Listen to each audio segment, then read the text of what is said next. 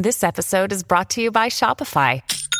Forget the frustration of picking commerce platforms when you switch your business to Shopify, the global commerce platform that supercharges your selling wherever you sell. With Shopify, you'll harness the same intuitive features, trusted apps, and powerful analytics used by the world's leading brands. Sign up today for your $1 per month trial period at shopify.com slash tech, all lowercase. That's shopify.com slash tech. Big stories, big guests, the big picture. Afternoons with Rob Breckenridge. Weekdays 1230 to 3, 770 CHQR. Well, welcome back and good afternoon. Welcome aboard along the Corus Radio Network. Rob Breckenridge with you on this Tuesday afternoon. Our number in Calgary, 403-974-8255. In Edmonton, 780-496-0063. So much more to get to in this hour, but a couple of important conversations I want to get to off the top in this hour. And our next guest, uh, with some important comments last week on both of these matters, an opinion piece in the uh, Globe and Mail looking at the overlap between lockdown agitators and hate groups, but also adding his voice to a letter that was published in the prestigious journal Science last week on investigating the origins of COVID 19. I think there needs to be all kinds of questions asked in terms of how countries like Canada responded to this pandemic, but also the question of where this virus came from in the first place. Did it make the, the jump from animal, maybe to a different animal, then to humans? Or did it potentially escape from a lab? The Wuhan Institute for Virology is in Wuhan, China, which is where, as best we can tell, this virus originated. And at this point, we can't rule that out. So, joining us to talk about these matters, very pleased to welcome to the program here this afternoon Dr. David Fisman. He's a professor in the Division of Epidemiology, Dalla Lana School of Public Health, University of Toronto. Dr. Fisman, great to have you with us here. Welcome to the program. Thanks so much for having me on. So, in terms of the, the piece in uh, Science last week, and let's talk about that on investigating the origins of COVID 19, I mean, it, it seems non controversial to say, you know, everything should be on the table, but wh- why is it important to say this? You know, I, I, I think that's. Uh, that's a great point, and and we really are in a funny place yeah. uh, right now globally to to to, to have uh, you know a statement like that actually be controversial. Simply to say, let's have uh, a, an objective, arm's length, non-political investigation into what the origins of the pandemic uh, were the the fact that that's garnering media attention and uh, uh, you know a little bit of controversy, I think speaks uh, speaks volumes about how politicized this has become, and it, and it shouldn't be. This is obviously a hugely disruptive um, issue worldwide, and in order to prevent a reoccurrence of this event, we need to know how this started. Um, the WHO has already nominally answered this question, although even the Director General of the WHO has said that, you, know, they, they maybe need to do a bit better. One of the difficulties with the WHO group that did, did their initial investigation is that it included people uh, from outside China who are collaborators with the Wuhan Institute of Virology as part of the investigative team. So there's a clear conflict of interest there. Um, and, and I think that undercut a lot of the credibility of that investigation. They didn't really have access to, you know, things like logs from the lab in terms of uh, uh, what was going on with different viral strains. So, you, you, know, you can't really come to any conclusions. What was interesting about the WHO report is not, notwithstanding the fact that it was pretty, uh, a pretty superficial investigation of the lab itself, the only mention of lab release or accidental lab release as a as possible origin of the pandemic appeared, you know, for a couple of pages in a very long report, I think 300 plus page report, uh, under the, the header conspiracy theories. Well, you, you, know that, that that sort of bespeaks a, a desire to sort of you know close the door on that idea and move on. But it's important to give it some thought um, and may, maybe I'll just stop talking for, for a moment. Let see if you have a follow up question. Well, sure, but I mean, yeah. It, it, look, there, there, clearly are some conspiracy theories that, that get us into this realm, or the idea that this was, you know, deliberately released, or, you know, we've seen a lot of focus in the U.S. on trying to link, uh, you know, Dr. Fauci to all of this. But aside right. from all of that, right, there, there's a lot here that we need to better understand. Yeah. So, so, so bat coronaviruses um, you know, SARS-1, which we experienced in Canada in 2003, was a bat coronavirus, very, very disruptive. And these are these are important. These have been recognized for a long time as important potential human pandemic pathogens, human pandemic viruses.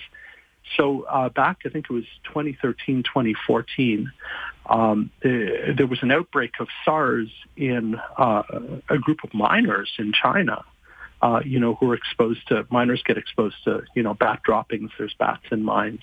Uh, uh, these guys got sick. It was a small group. And uh, uh, a group from Wuhan Institute of Virology went to that mine and collected samples, uh, uh, you know, biological samples and isolated viruses from them of bat coronaviruses. So, you know, at least one of those strains was very similar, the most similar known viral strain to what ultimately uh, came to cause uh, cause this pandemic. So uh, we know that this lab was working very actively on bat coronaviruses. It was sort of a global center for work on the very virus that's gone on to cause the global pandemic. And um, this lab is is literally related, uh, literally. Um, uh, located a few hundred feet from the putative location of the start of the pandemic. This is the the, the, the uh, seafood market in Wuhan, China. So, you know, you've got a seafood market where this whole thing is said to have started up, and right across the street from the seafood market, you've got a, a major con- concentration of of uh, bat uh, SARS coronaviruses in a lab in a lab that we know had some some issues in terms of laboratory safety, appropriate disposal of waste, and so forth. It's not very hard to come up with a series of accidental missteps that could have led to either an outbreak within the lab or um, uh, you know waste from the lab. Um, uh, uh, infecting animals and humans in, in a market across the street. And that's really important because as we come out of this, and we're going to come out of this, and it, it, things are pretty promising right now for Canada in terms of vaccination. You know, uh, we're going to see the we're going to see the end of this pandemic. But if this pandemic started as a laboratory accident, it's very important that the take-home message from this pandemic is not let's go out and collect all these dangerous viruses that are out there in nature, concentrate them in labs, and do do experiments on them with. Uh, you know, humanized laboratory animals to see to see what a you know to learn about how to prevent the next pandemic. If that's actually what created this pandemic, we need to know about that so that we don't create the next pandemic accidentally. Yeah, absolutely. Uh, let me uh, ask you about the, uh, the, the other piece you you were a co-author of last week. This was in the Globe and Mail with uh, Bernie Farber, looking at some of the overlap between, as is the piece describes it, lockdown agitators and some fairly notorious uh, hate groups and individuals. Why is it important, from your perspective, to to call attention to that? How's that affecting the the discourse in Canada? I, I think it's striking that some of the people who are pushing uh, uh, um, uh, some of the messaging around, uh, uh, you know, the anti-public health messaging right now have a track record of um, acting in ways and saying things that are very, very harmful to groups in the population. And I think that the pivot, I, I don't work in this space as my job, but the Canadian Anti-Hate Network does and it's been striking to folks over there the extent to which there's sort of a one-to-one overlap between some of the real uh, uh, uh, anti-lockdown, anti-vaxxer agitators in Canada and folks who prior to the pandemic were very much involved with white supremacism, uh, neo-Nazism, and hate. And I think the question that Canadians need to ask themselves is, is we know that there's a very well-funded disinformation effort targeted at undermining Canada's uh, pandemic response. Some of that, CSIS has said this publicly, that at least some of that is actually being funded by threat actors from overseas, potentially like foreign intelligence services. if we look within Canada and you look at people who have a history of engaging in activities designed to harm some Canadians, and they've now pivoted seamlessly from things like Holocaust denial and promoting racism to trying to undermine the pandemic response. I think it's important to ask, you know, who are these folks? What are their big goals? And uh, are they actually trying to harm us in a different way? Is this just a seamless pivot to try to achieve the same ends uh, via a different path? Yeah, I do wonder too, and I, I think some of it might be you know, just as a way of of reaching certain groups or certain individuals that maybe wouldn't necessarily be interested in those other kinds of agendas, but there's there's a captive audience out there because th- there is genuine frustration and confusion. I mean, why do we have all these rules? Do we still need all of these rules? Why can't this all just end? There are a lot of well-meaning people out there, I think, who are asking those questions, and so.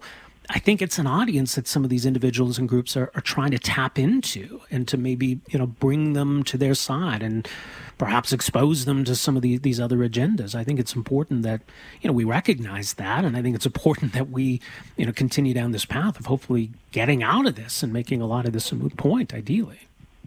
I think that I think that's right on. I think you have people right now who are feeling scared, people who are feeling frustrated, uh, people who are feeling a lot of uncertainty, and you know, I, I think movements like this have a have a history of doing best at times like that. If you look at the history of, of, of uh, movements on the far right and the far left, they tend to do best during disruptive times. So I yeah. think you've got an excellent point.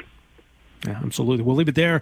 Uh, as mentioned, this piece is up at theglobeandmail.com and uh, this letter published at sciencemag.org last week. Uh, Dr. Fisman, always great chatting with you. Thanks so much for making some time for us. Yeah, likewise. Thanks for having me on. All the best. That is uh, Dr. David Fisman. He's a professor in the Division of Epidemiology, Dalla Lana School of Public Health, University of Toronto. So back to the point about uh, the situation in Wuhan. There's a piece that's been going around from journalist uh, Nicholas Wade uh, that, that lays a lot of this out and, and makes a, a compelling argument for why we should at least be looking at lab leak as a plausible hypothesis. Now, a lot of it gets into the weeds uh, around the specifics of the virus, and there have been some some other experts in this field who have suggested that yeah, maybe some of this is has been misrepresented, or that some features of this virus that are described as unusual are maybe not that unusual. But the point is that I mean, this is a bat coronavirus. There, there are not large numbers of bats in Wuhan. We have not found an intermediate host that would have transferred it from bats to humans. We found that with SARS, as he mentioned. We found that with MERS. The fact that we haven't found that yet with this virus is worth noting. Challenge here, I think, from, from China's perspective. And let's be clear. I mean, we're talking about the government of China because there have been very brave whistleblowers in China throughout this whole situation, right from the get go. So this is not about the uh, people of China. This is about the Chinese government. Is it that they have something to hide? Or is it simply that they want to advance the narrative, not that this is where the pandemic originated, but rather the, the notion that they are the conquerors of the pandemic?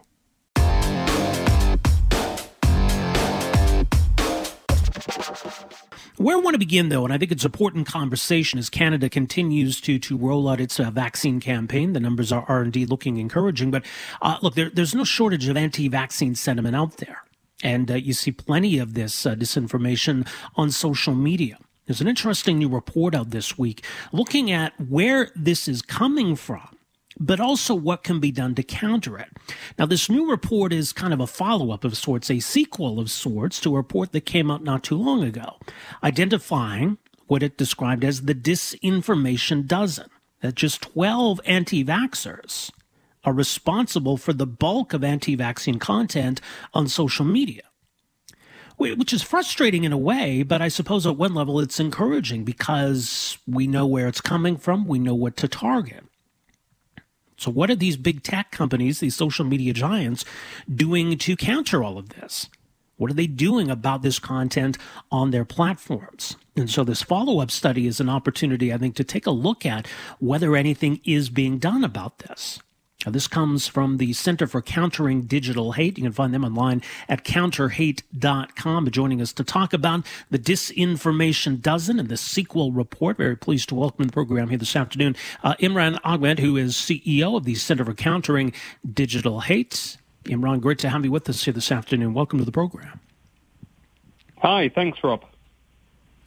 Uh, so let's talk about first of all, in, in the process of identifying these these twelve in the first place and tracking where a lot of this comes from, because it does seem like there's a disproportionate amount of content coming from just these twelve sources. How did you pinpoint that initially? Well, the truth is we've been tracking the anti-vaccine industry, which is a small number of highly motivated, organized individuals backed up by their own companies and a network of charities and other organizations that they use to spread misinformation about vaccines. Why do they do that? They do it because they want to undermine faith in vaccines and in medical science so they can sell people their own false cures. But we, uh, in our tracking work of this small but nevertheless powerful and, and, as you said, like frustratingly disproportionately effective industry of anti-vaxxers, who've managed to make millions of people vaccine hesitant, we, we realized that there was this extraordinary uh, fact that 12 people produced two-thirds of the misinformation shares that we saw. And we thought, look, let's try and focus in on these this disinformation dozen. See if we can get legislators, technology companies, others to to really mobilize to, to stop these bad actors from operating. And they're affecting not just the US, but the UK, Canada, all around the world, these people they're operating. And uh, that's what our campaign has been. What, I mean, how are they so effective then? Well, they're, they're, look, these are digital.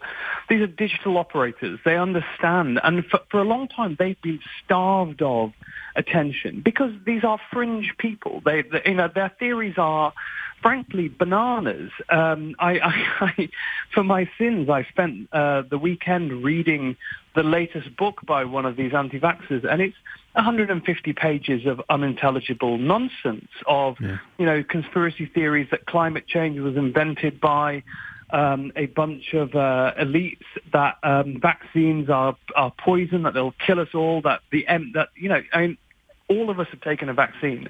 We should, in their theories, all be dead. Um, but they uh, they've been effective because starved of mainstream platforms because they are bananas. They've become very good at using the one platform they have where they know they've got enormous reach, but there's no rules that are enforced properly, and that's social media. Right, because this this latest study is as much about these social media platforms as it is about these twelve. And absent these social media platforms, they would not have anywhere near the reach that they do. So, what what do you see as the responsibility, you know, with companies like Facebook and, and Twitter when it comes to this kind of information? Well, there's been there's been this extraordinary um, decision taken by social media companies over a period of years and not just about anti-vax. I mean, let's not forget election misinformation, identity-based hatred. We know, for example, where the underlying misinformation that was spread around the Stop the Steal movement in the United States, where neo-Nazis feel they can operate with impunity. And that's social media companies. And because for, for them, it's really simple. Every eyeball on their platform is an extra dollar or two um, because they can sell adverts to, uh, to, for people to see as they scroll through the content that they've come there to look at. And the social media companies have been really poor at dealing with misinformation historically, not just um, extremism, but anti-vax. In fact, last year in June, we started campaigning on this. And it sounds extraordinary, but they said anti-vax misinformation was not in breach of their rules on not being allowed to spread health-related misinformation. And they said it's fair comment. They've since changed their position thanks to some really dogged work by the Centre for Countering Digital Hate and lots and lots of other folks. But also, um, they've not just changed their position on that. They've said they said initially that they wouldn't deplatform people for it. They're now starting to take action against the key bad guys as identified by the center. But it's still not good enough. Let me give you an example. Facebook and Instagram are both owned by the same company. They're both owned by Mark Zuckerberg. And quite often what we find is Facebook will deplatform someone, say you can no longer use our platform to spread your lies that may cause people to harm, to, to, to be harmed or even die. But Instagram won't take action. Or Instagram will take action and Facebook won't. So what we're finding is inconsistent application of the rules that all the rest of us have to live by. Where, where is that line between you know having bad opinions and, and spreading dangerous information? Because a, a lot of this clearly is is in the latter camp. But is do you think the line is pretty clear? Harm, harm is the line, and it always has been. Like even in John Locke's original, you know, conceptualization of the of the sanctity of the freedom of speech, he had the harm principle. He said that where someone's speech causes harm, that's when you have to start to think about it. And let's be honest about it, these aren't public spaces, Facebook and Twitter. They decide what's on their platform. They deplatform people for all sorts of things. Copyright violations, mm-hmm. for nudity, for example, for all sorts of things. They police their platforms. They don't allow Holocaust denial on Facebook, but they have been allowing content that might lead to us not being able to contain COVID. And I think that's what really changed over the year was people kind of went, well, hold on a second. You're actually undermining this global attempt by all of us to follow the rules, to try our hardest to protect each other. And you guys are sitting there uh, broadcasting misinformation on your platforms and profiting from it, that's really, really appalling. And I think they've bowed to the moral pressure placed by lots and lots of normal people who, who have really been doing the right thing. So, well, the progress has maybe been somewhat erratic. Has it been progress nonetheless? What, what have we seen over the past couple of months? Well, look, there has been progress. Um, I mean, I I'm very British and I don't like taking credit for anything, but um, I try. I, I look, uh, they weren't in that position a year ago. They weren't in that position six months ago of taking action. They are now taking action. And, you know, our last report, the disinformation dozen, 12 attorneys general from states in the U.S., four members of the House of Representatives, three senators wrote to Facebook saying, we've read this report. It completely makes sense to us. We agree with it completely. Do something. Like start taking action against these bad actors who are weaponizing your platform. So what it's shown is that these companies do have the ability, the legal right, and in fact understand the moral framework that, that determines who gets to use their platform and who doesn't, who they get to profit from and who they don't. And that they are willing to take action if they think that there's a threat to their business's reputation or to, to their finances. And so now it's about making sure that the precedent that they've set in this pandemic is one that they abide by. Snake oil salespeople should have no place on their platforms. I mean, it would be just as appalling if it was being broadcast on your station. You'd be held liable for it. But right. these platforms seem to think they can profit from it, but have no responsibility for it whatsoever. Well, again, much more at counterhate.com. Imran, thank you so much for joining us here this afternoon. Really appreciate this. My pleasure. All the best. Uh, Imran Ahmed is CEO of the uh, Center for Countering Digital Hate. And so uh, their report, The Disinformation Dozen, I think has really cast a spotlight on this problem, where it's coming from, and what kind of a response is needed. We got a lot to get to in the program here this afternoon. 403 974 8255 is our number 974 Talk. Uh, among the topics up for conversation today, we are going to hear from uh, prominent Canadian epidemiologist uh, Dr. D- David Fisman who was uh, co-author of a really interesting piece that ran last week in the journal Science, a rather prestigious medical and scientific journal. The authors say we need a open and meaningful investigation into the origins of COVID-19. And that has to include exploring the possibility that this virus leaked from a lab, specifically the Wuhan Institute of Virology. Not to say that it necessarily did, but it's not something we can rule out at this point. There, there is a lot of mystery at this point. So we'll talk about that. There was also a provocative piece that Dr. Fisman co authored in the Globe and Mail last week, looking at some of the groups and individuals involved in some of the uh, anti lockdown protests across the country. We'll talk about those issues. Dr. David Fisman coming up at 2 o'clock today. Also, security uh, expert Christian Leuprecht, and a really fascinating uh, new report he's done for the Macdonald Laurier Institute on Canada's arms industry. We think about those in the arms business, we tend not to think of Canadians or Canadian companies. But we certainly have that industry here. Maybe the most prominent example is the fact that we sell armored vehicles to Saudi Arabia, that plant in London, Ontario. It's got a lot of jobs associated with it, very important to the local economy. Should we be in the arms business? This report says we can remain in that industry, but maybe we need to tighten the rules up a little bit. So we'll talk about that this afternoon uh, as well. The latest on Line 5, where things stand on that pipeline and the dispute in Michigan talk about Bill C 10, this controversial government bill to overhaul the Broadcasting Act and try to regulate the internet in the process. The Justice Minister is going to be testifying before a committee today uh, as MPs try to get some answers on whether this bill violates the Constitution. So we'll talk about that. Some questions about uh, when and how Alberta students will be going back to school. The Alberta government still seems set on well, a week from today, May 25th. I want to talk about the uh, arms industry. Obviously, this is uh, an industry that has some real security implications. It comes to foreign policy, defense policy, it's something that, you know, the government has a vested interest in, in terms of what we're making and to whom we're selling it.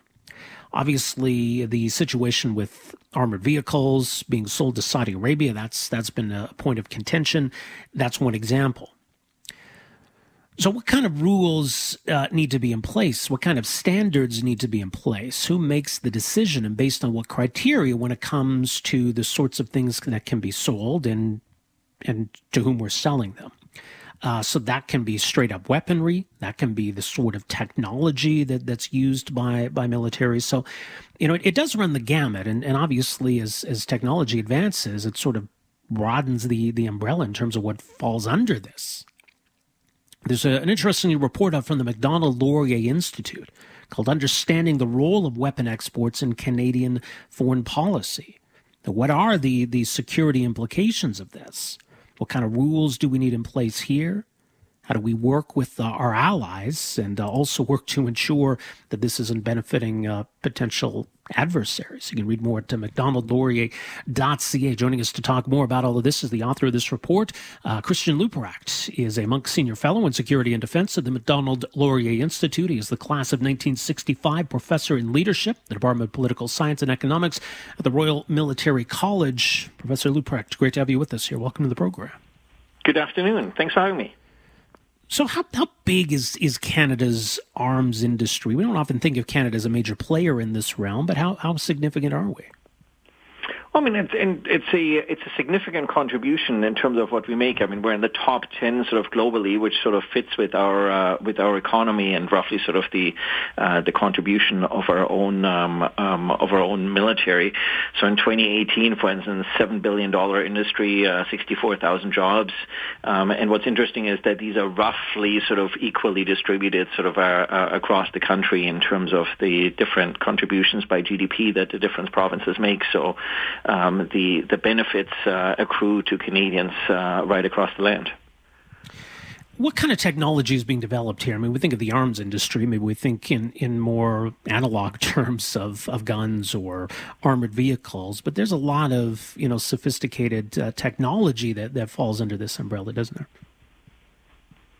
Yeah, so I think that's a really important question because most of these firms are actually relatively small firms. So 90% of them have fewer than 250 employees. Um, and so they develop highly specialized um, uh, uh, uh, weaponry, um, in the case, for instance, of, uh, of the drones in, in Turkey, camera equipment, um, uh, propellers. Uh, so, so we're in a, we're the very high end of much of the, the arms manufacturing. But that's that's also then a uh, um, it's it's a bit of a sword's edge here, um, a double-edged sword in the sense that because these firms are small and because our own military procurement system, as we all know, is uh, uh, not particularly well functioning, uh, it means that these firms really um, live off exports, and so exports, in particular, of course, to the United States, but to other NATO member countries, um, are vital to to this industry. And so, anytime the industry is unable to export or exports are held up, uh, that poses an existential threat to these firms. And much of the technology that these firms develop uh, eventually also ends up having civilian benefits. Uh, much of the communications technology, for instance, that we use today and we take for granted were all initially uh, developments that were made for the military. In the case of Turkey, and, and you use that as an, as an example, there, there was no ban on exports to Turkey. I mean, Turkey is ostensibly a NATO ally, but there, there are clearly some, some concerns in terms of how this technology is being used. So, to what extent is there a review or government sign off, or at least even government awareness of these kinds of transactions? Yeah, so the system um, hasn't adapted as well as it could in the sense that during the Cold War it was relatively easy. There were friends and there were enemies and uh, mm-hmm. we exported to our friends and obviously we didn't export to our enemies. But now many uh, countries that are allies or partners um, also have their own um, uh, uh, foreign policy that diverges from our interests. In the case of Turkey, uh, rather aggressive revision, revisionist and hegemonic foreign policy.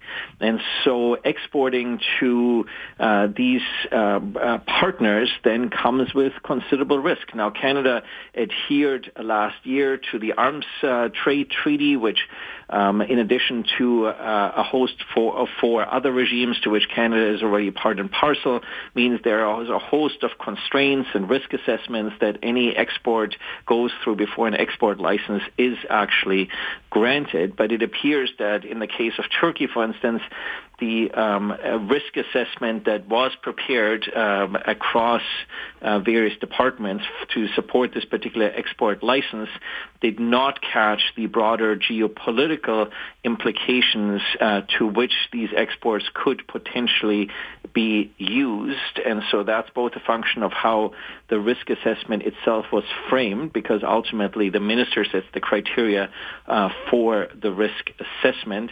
But it is also a function of the fact that if we're going to export to dangerous regions, we should probably have better awareness. And given that we had we don't have embassies in either Yerevan or Baku, um, so uh, Armenia is handled out of Moscow and Baku is handled out from our embassy in Turkey. It meant we also didn't have the awareness on the ground that we probably should have had if we're going to engage in these types of exports to Turkey. Right. So there's there's the question of who we're selling to. There's the question of what's going to be done with it. I mean, at, at the end of the day, is this all about trying to avoid having blood on our hands? So it is very much about human rights ultimately and making sure that our weapons technology is not being misused. And this is really what's uh, at stake here. When we export technology and these licenses are granted, um, uh, you, those who obtain the technology provide a written assurance, a guarantee in terms of their end use. So there are conditions that Canada will attach. You can use it for this and this purpose, but you can't use it for that and that purpose.